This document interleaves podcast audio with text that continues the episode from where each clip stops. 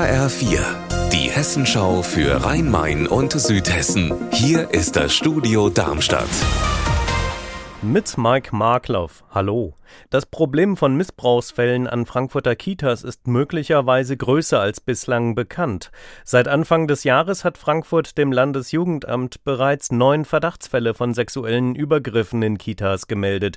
Bislang waren nur vier Fälle bekannt. Volker Siefert, du recherchierst dazu. Was sagt denn die Frankfurter Bildungsdezernentin Silvia Weber von der SPD dazu? Offiziell geäußert hat sie sich bislang nur zu den vier Fällen aus den letzten Monaten. Sie sagt, das Kindeswohl stehe über allem. Kinder sollten in Kitas vor Übergriffen sicher sein. Wenn es da Probleme gäbe, müsse man genau hinschauen.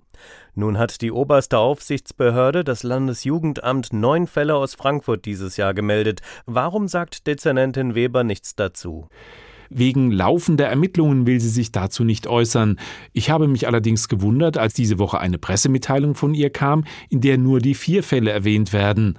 Auf Nachfrage erklärt sie, na ja, der HR habe ja nur Auskunft über die letzten drei Monate haben wollen. Dabei hatten wir sie aber vorher gefragt, was sie uns zu den anderen fünf Verdachtsfällen in diesem Jahr sagen kann. Nach der Ahrtal-Katastrophe hatte der Rottgauer Tobias Schott eine Hilfsorganisation gegründet.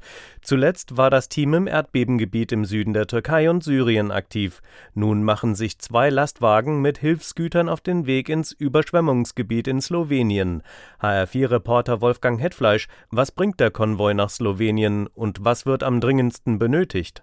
Ganz zuletzt sind große Trinkwasserbehälter verladen worden.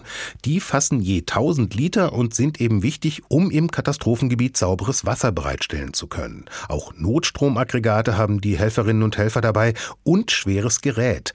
Wenn zum Beispiel ein umgefallener Baum eine Straße versperrt, dann wird die Kettensäge rausgeholt. Auch ansonsten hat das Team um Tobias Schott so ziemlich alles dabei, was dort jetzt dringend gebraucht wird, von Gummistiefeln und Verbandsmaterial bis zu Schaufeln und Arbeitshandschuhen.